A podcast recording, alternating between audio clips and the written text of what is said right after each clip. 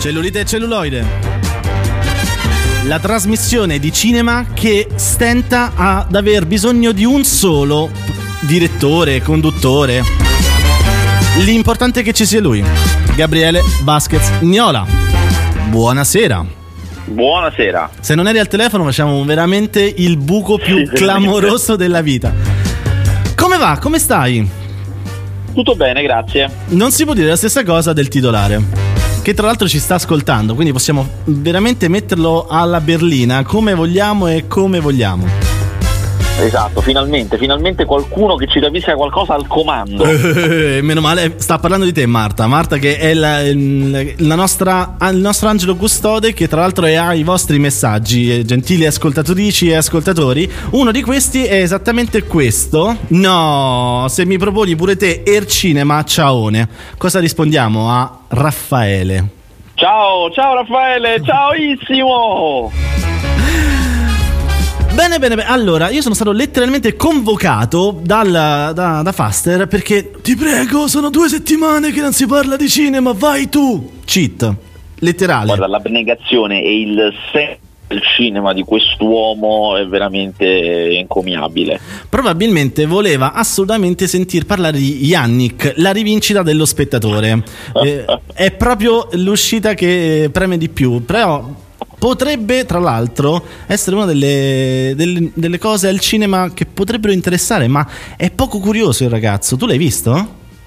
Allora, io l'ho visto, l'ho visto addirittura a Locarno quest'estate, Mhm. perché era passato al Festival di Locarno. È un film molto interessante. È una commedia, è un film molto divertente. Prima cosa, Eh, wow. è un, un film di ehm, eh, Dio, Quentin Dupieux, Mhm. che è un cineasta che solitamente fa cose senza senso, cioè lui proprio fa il cinema demenziale francese. A me devo dire di solito non piace. Questo è un film un po' più normale, però se lo andate a vedere tenendo presente che di solito fa cose più demenziali, secondo me lo capite, cioè ah, ho capito, questo in effetti ho capito che ci sono delle tracce di è sempre lì lì per finire nel demenziale ed è la storia di questo spettacolo teatrale che noi vediamo all'inizio abbastanza brutto con in sala ci saranno so, v- 20 spettatori in questo teatro Mhm. e a un certo punto un- uno di questi spettatori si alza in piedi e protesta perché è troppo brutto.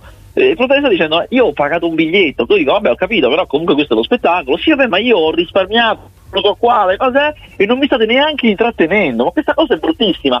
C'è questo alterco che va avanti per un po' e devo dire fa molto ridere eh, e poi non, adesso non vi dico perché succedono una serie di cose cioè questo spettatore eh, comincia a pretendere. Succedono cose che appartengono anche un po' per l'appunto all'assurdo però non è solo divertente perché lo è ma poi secondo me dice anche tutta una serie di cose non scontate, non per nulla prevedibili su, su per l'appunto il rapporto tra gli spettatori, che in teoria siamo noi, e chi fa le cose, in quel caso il teatro, ma insomma vale pure per il cinema. Ah, ma- ha un retrogusto di Lundini. È una mia. Eh, guarda, Potrebbe? ma guarda, forse, forse un po'. Ah, innanzitutto per ehm, rassicurare le- tutte le persone che magari hanno sentito Locarno e già hanno staccato il, eh, l'audio, eh, sappiate che dura soltanto 67 minuti e ne ho in mente Beh. una preci- in, in particolare. 6-7 Pensa che minuti. Cioè.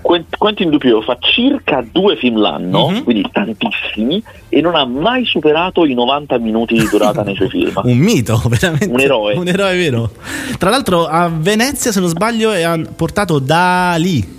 È lui? Da lì fa molto ridere da lì, sì. È un film che proprio si intitola così, da lì, con non so quante A, 4, 5 A, Sei- eh, sei. ed è mh, una cosa su Salvador Dalì, che nel film è interpretato da 4-5 attori, Ok. eh, e che come un po' come le cose di Dalì è molto surreale ovviamente e, e fa molto ridere Dalì è molto preso in giro ma tu capisci che è preso in giro con un affetto pazzesco e questa è una delle cose affascinanti del film cioè eh, prendere in giro tantissimo qualcuno ma al tempo stesso far capire a tutti che c'è un amore sco- sconfinato per le- la maniera strana e assurda in cui questa persona era perché Dalì era uno cioè, un orrore strano, anche lui personalmente, per cui è anche facile da prendere in giro. Il film ripeto è molto molto divertente, non so quando uscirà da lì. Allora, da lì dovrebbe uscire per Lucky Red, credo in primavera, possibile? Mm-hmm.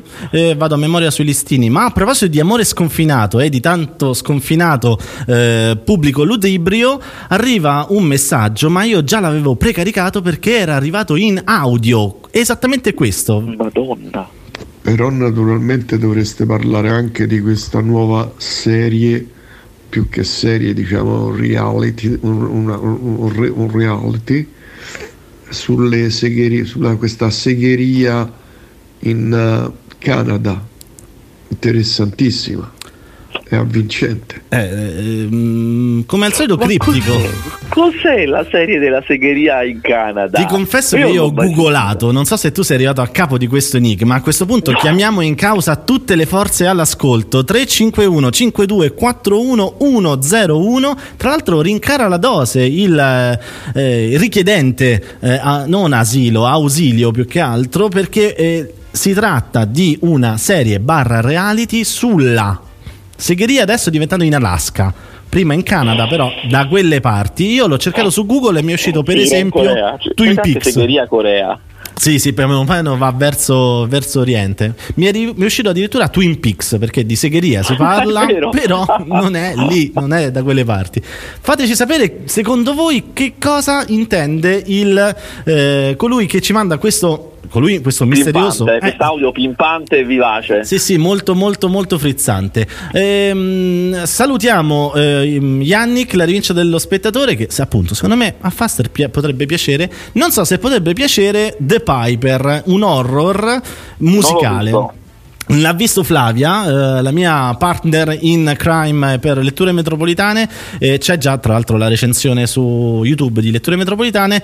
Che ah, sì, m- mm, mi sta scrivendo una, una cosa che devo edulcorare perché non è proprio il, il, uh, un buon horror, chiamiamolo così. Però avevi già parlato di The Holdovers, lezioni di vita, la, raccontandolo ah, è film, film del mese che però è uscito l'anno cioè il mese scorso poi l'hanno spostato è un film di Natale ma lo vediamo quasi a Pasqua.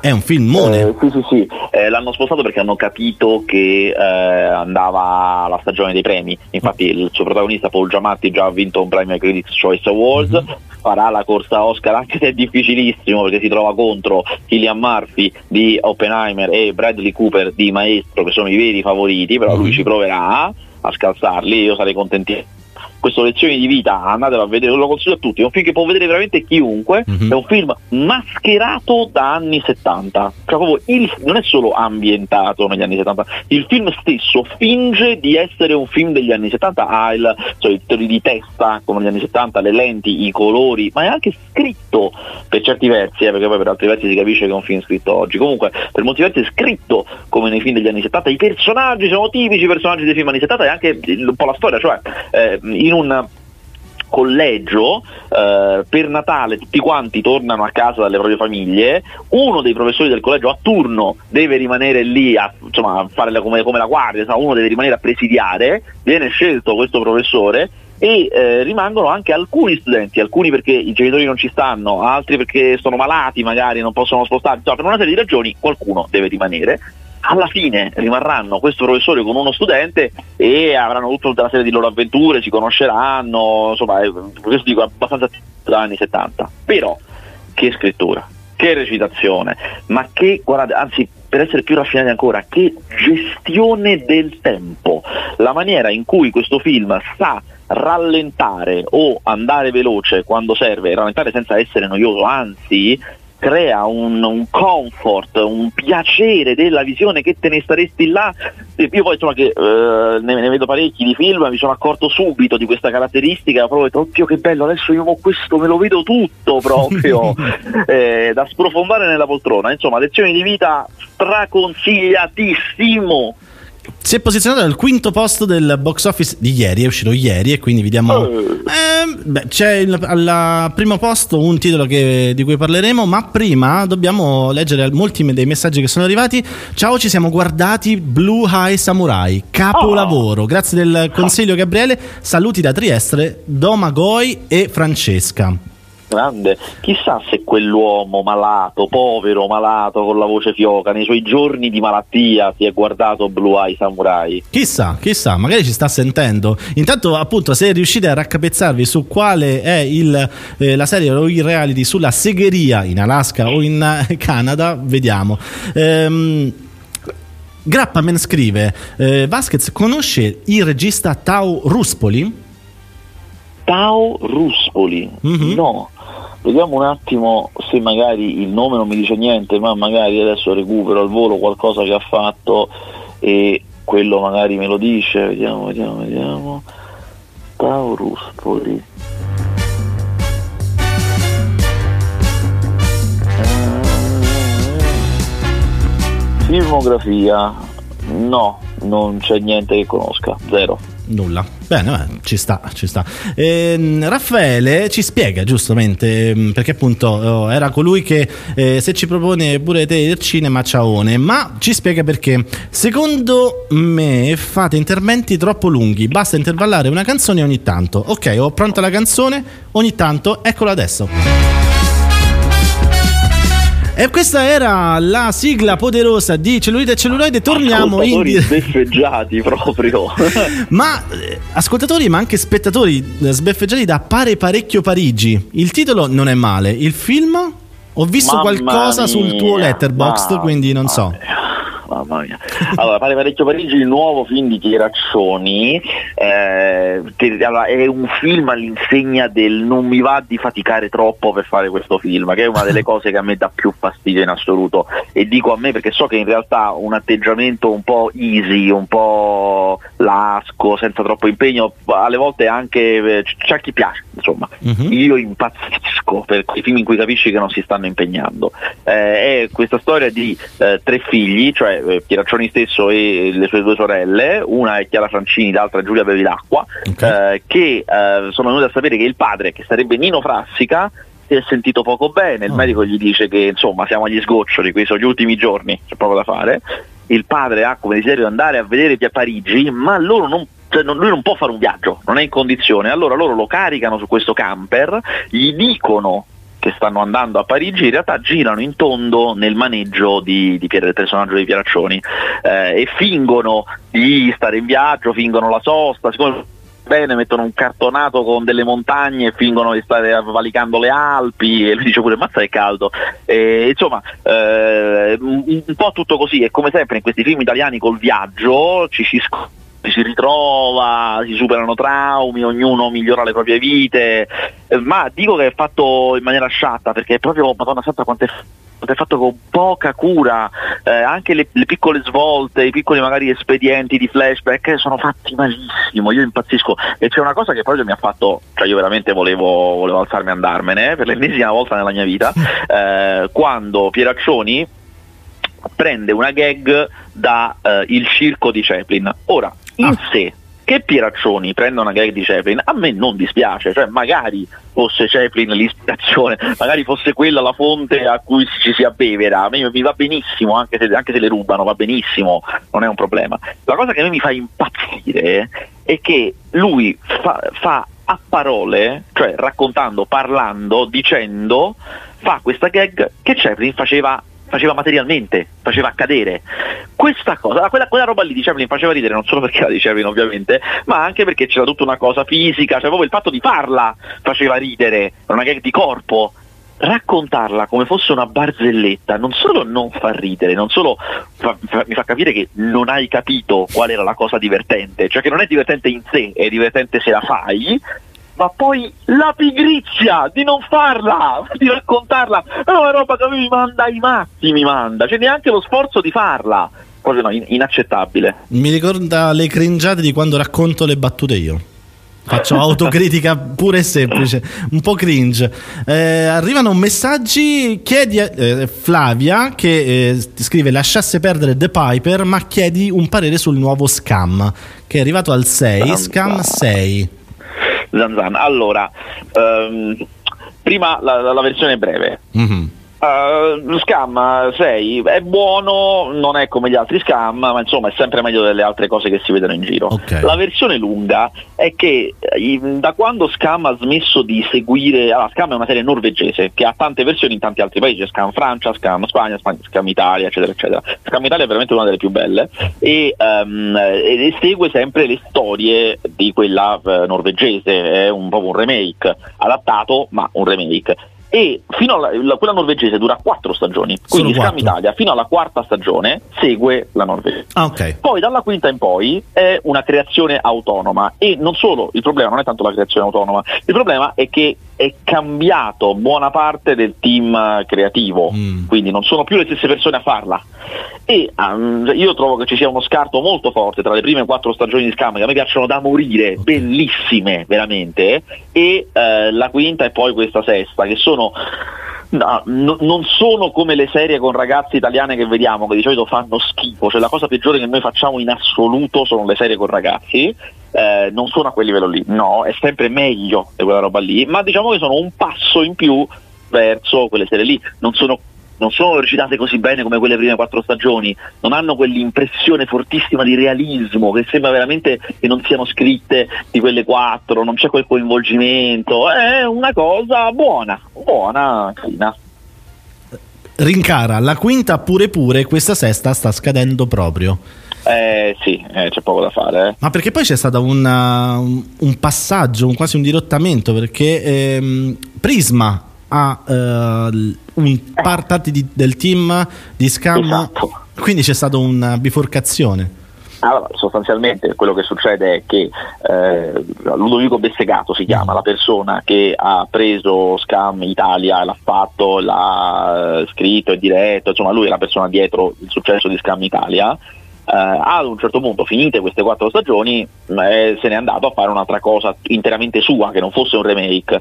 E invece la produzione eh, legittimamente ha deciso di andare avanti, non mm. c'è un, un cattivo rapporto, anzi Ludovico Bezzegato eh, supervisiona la quinta e la sesta di Scam, quindi è rimasto bene o male dentro, non, non, ci sono screzi, ecco. Però lui se n'è andato a fare Prisma, che è un'altra serie eh, adolescenziale anch'essa, diversa da Scam, perché Prisma ha molto a che vedere con la fluidità sessuale, quello è il tema principale, eh, è uscita già una stagione, si trova su Prime Video, mentre invece Scam è su Netflix, eh, è molto interessante Prisma chiaramente, è qualcosa di meno eh, comfort di Scam, nel senso che è un filo più sperimentale, un filo più audace, fa delle cose, insomma è un, un, passo in avanti, quindi magari può anche non piacere per questo, perché magari uno vuole qualcosa di più classico, eh, come, come, Scam, e quindi magari prima potrebbe non piacere. A me piace. Ok, sì, sì, sì, sì, sì. Eh, da, da, vedere. Prisma è su Prime Video, Scam, la prima, la seconda, la terza, la quarta, la quinta e la sesta sono su Netflix.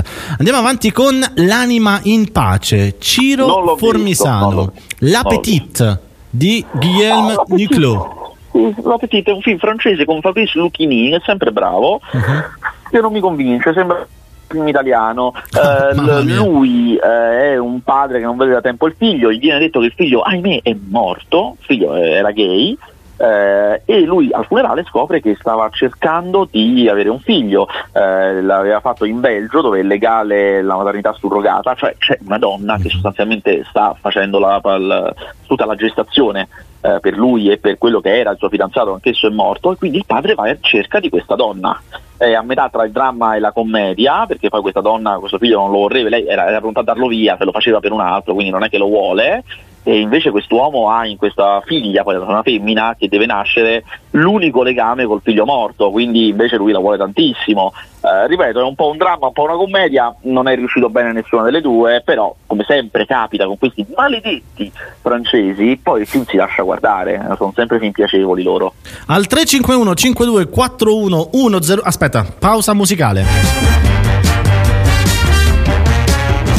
Dicevo al 351 5241 101 Fabrizio con un teschio giallo come avatar di WhatsApp scrive: Ma può il grande critico stare a sentire il pubblico che gli spara nomi a caso di registi inventati? Grande gnola, ascolto ogni puntata eh, in cui compare, qualsiasi forma quindi. Anzi, quando il prossimo a Cult Story? Grazie.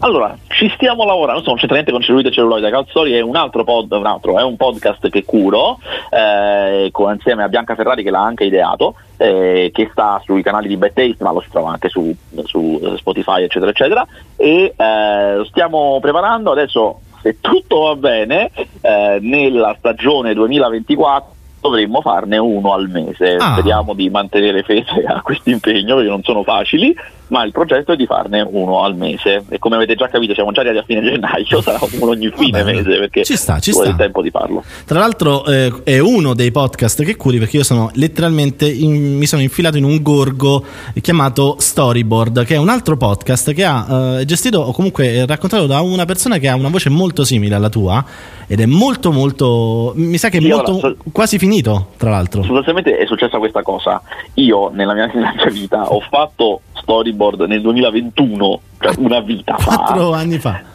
sì, esatto. Eh, poi l'ho, diciamo che l'ho finito nel 2022, va, più o meno, 2021-2022. Eh, e poi ho cominciato a fare a Cult Story e anche, faccio anche un podcast sui festival. Quindi diciamo che io personalmente l'ho finito uno, ho iniziato l'altro, ne ho fatto un altro, uno dopo l'altro però sono usciti tutti insieme perché poi eh, Storyboard è uscito quest'anno. Eh, qui adesso sembra che io ne faccia otto insieme. In realtà quello manco me lo ricordo più Storyboard cosa, cosa c'è dentro perché è di due o tre anni fa ecco. E allora faccio bene a dirti oh che bomba la puntata su Matrix che figata quella su sì, Fitzcarraldo. deve essere bellissima evidentemente.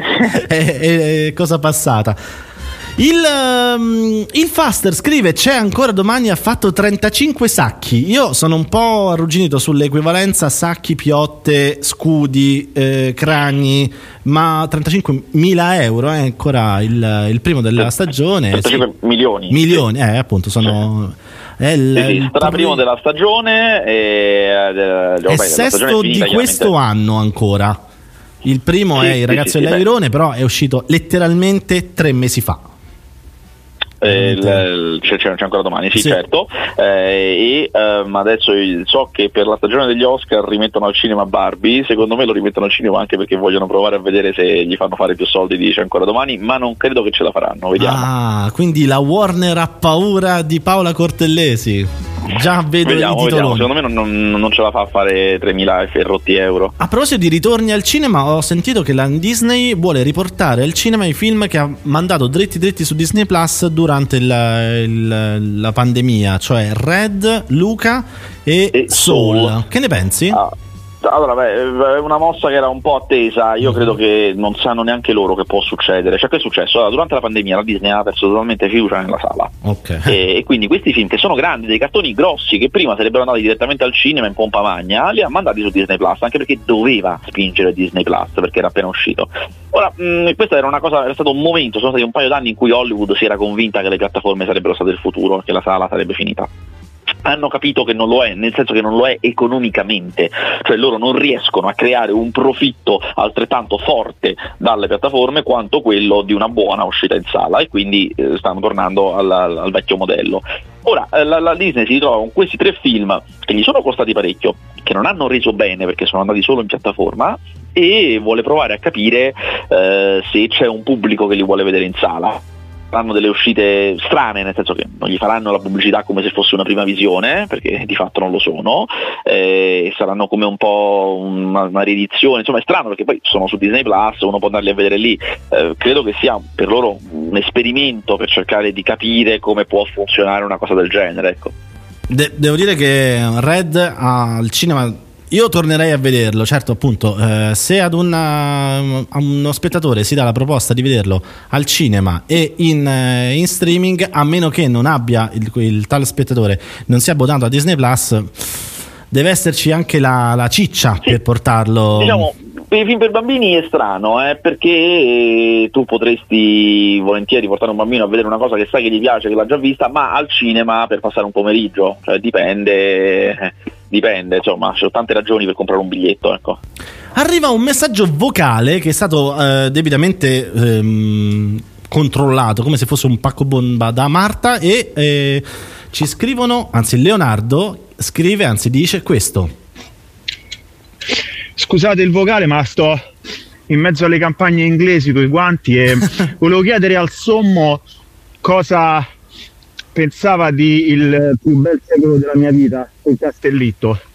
E un saluto a voi e anche a Faster, mi auguro che si rimetta al più presto possibile. Ciao! Il più bel secolo della mia vita? Sì, a me non è piaciuto. È il film con Sergio Castellitto, che è irriconoscibile perché è mascheratissimo da uomo centenario. Ah, a proposito di Lundini, e, sì, è vero. Sì, e Valerio Lundini. Uh, Valerio Lundini la storia è che Valerio Lundini deve uh, trasportarlo, scortarlo, scortare quest'uomo centenario che deve parlare a un, mi sembra in un'occasione ufficiale, insomma, uh, perché sono entrambi, la cosa che li unisce è che sono entrambi stati, degli orfani che sono stati adottati e eh, questa cosa che deve fare quest'uomo molto vecchio che fu adottato cento anni prima è eh, parlare, no, è perché eh, per avere per uh, attivarsi perché i figli di persone adottate possano più facilmente conoscere i loro genitori, insomma tutta una serie di un, una questione di questo tipo ehm, sono molto diversi perché Lundini fa un personaggio ingessato, molto timido, molto riservato, anche è il suo personaggio in realtà che uh, usa le parole che non, che non, padroneggia bene per fingersi più di quello che è. E, e invece quello di Castellitto è una bestia, un animale, un uomo che ha vissuto una vita godereccia, pensa alle donne, ai soldi e tutto quanto, anche se ora è vecchio, e da quello c'è la, la parte comica secondo me non è un film riuscito, è un mm. film che mi spinge molto sulla tenerezza ma non la raggiunge, che non sfrutta mai veramente Lundini, è, è, trattato come un qualsiasi altro attore, quando invece eh, no, da, da, un lato non è un grande attore perché non è quello il suo lavoro e dall'altro se ha una forza è la forza del, del, del suo umorismo, del, delle situazioni che, demenziali che riesce a generare, che qui non ci sono però quindi boh, c'è Castellitto che fa come sempre una buonissima prestazione, la cosa migliore del film, Castellitto senz'altro, ma secondo me non basta.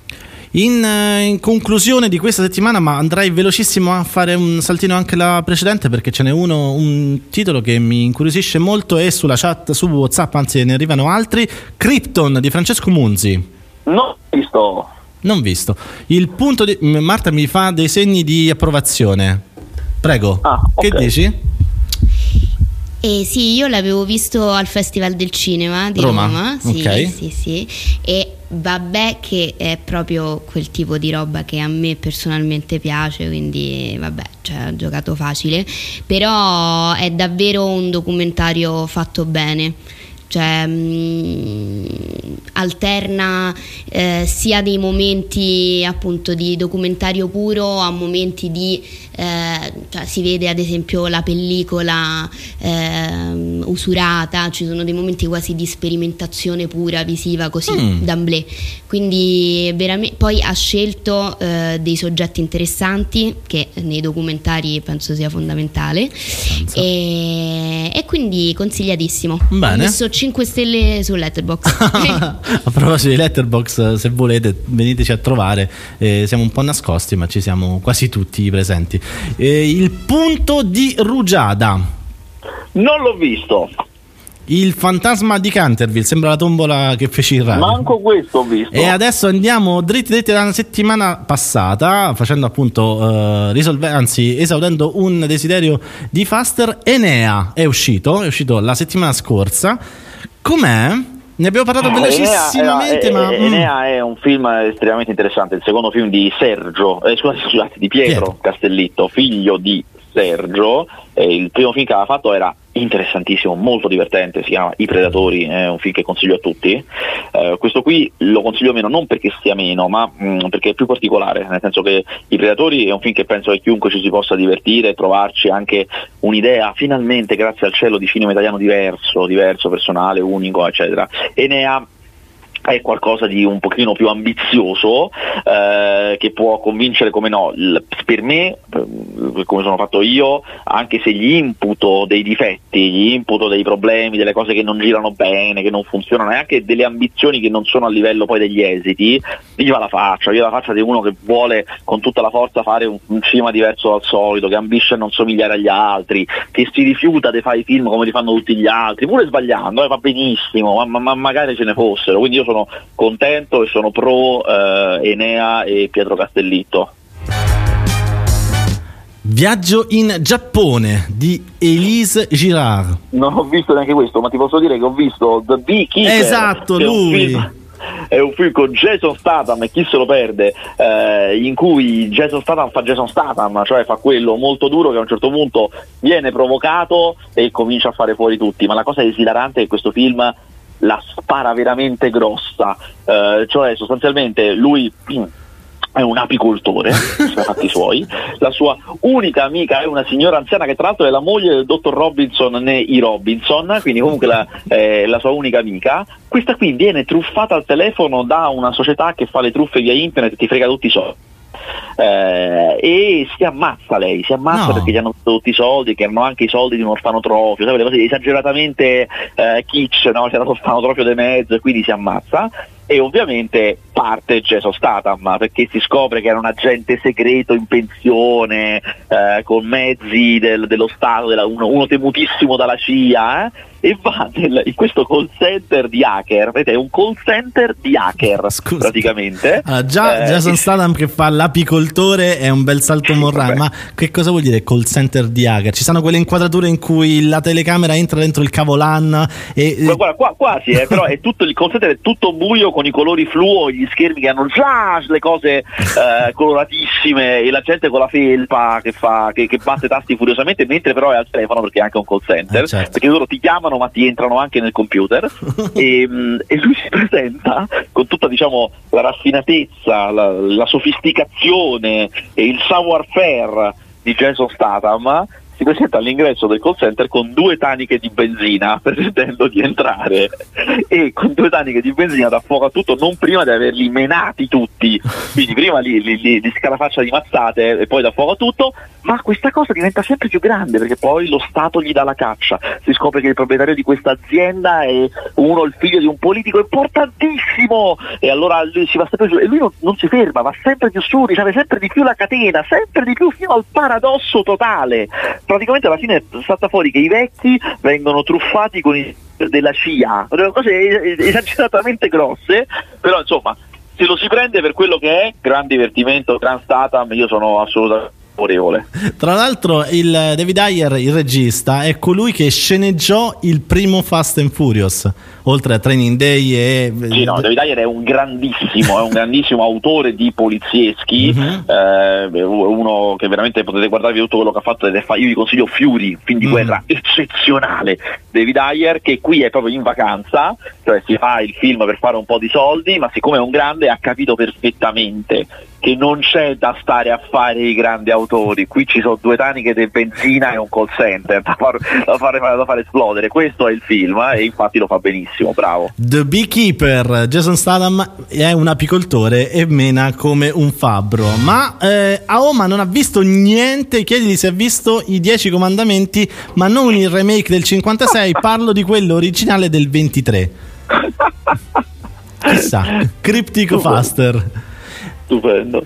Invece lui sì che quel film costata mi piacerebbe. Un altro film che è uscito che potrebbe essere interessante, ma io ho capito che lo stanno nascondendo, nel senso che in poche sale, è Chi segna vince. Okay. Chi segna vince è una commedia di Taika Waititi. Taika Waititi è quello che ha fatto Jojo Rabbit, mm-hmm. che ha mhm. fatto anche Thor 3, eh, terzo e quarto, i Thor quelli divertenti. È la, la nuova grande promessa del cinema di commedia americano che ha fatto un film che funziona e non funziona, nel senso che è un film carino, chi segna vince, racconta la vera storia della eh, squadra di calcio delle Samoa americane, delle isole Samoa americane, che um, nel 2001 ricevette la sconfitta peggiore della storia del calcio professionistico, 31 a 0 nelle qualificazioni ai mondiali del 2002 e, e uh, un, a quel punto presero un allenatore britannico ma che lavorava nella, nel calcio americano che per loro chiaramente era come prendere il numero uno del mondo perché partendo da dove partivano anche un allenatore del calcio americano era un vero professionista. Mi azzarderei e, a dire tipo Murigno ma credo di fare dei, dei, delle gaffe. Sì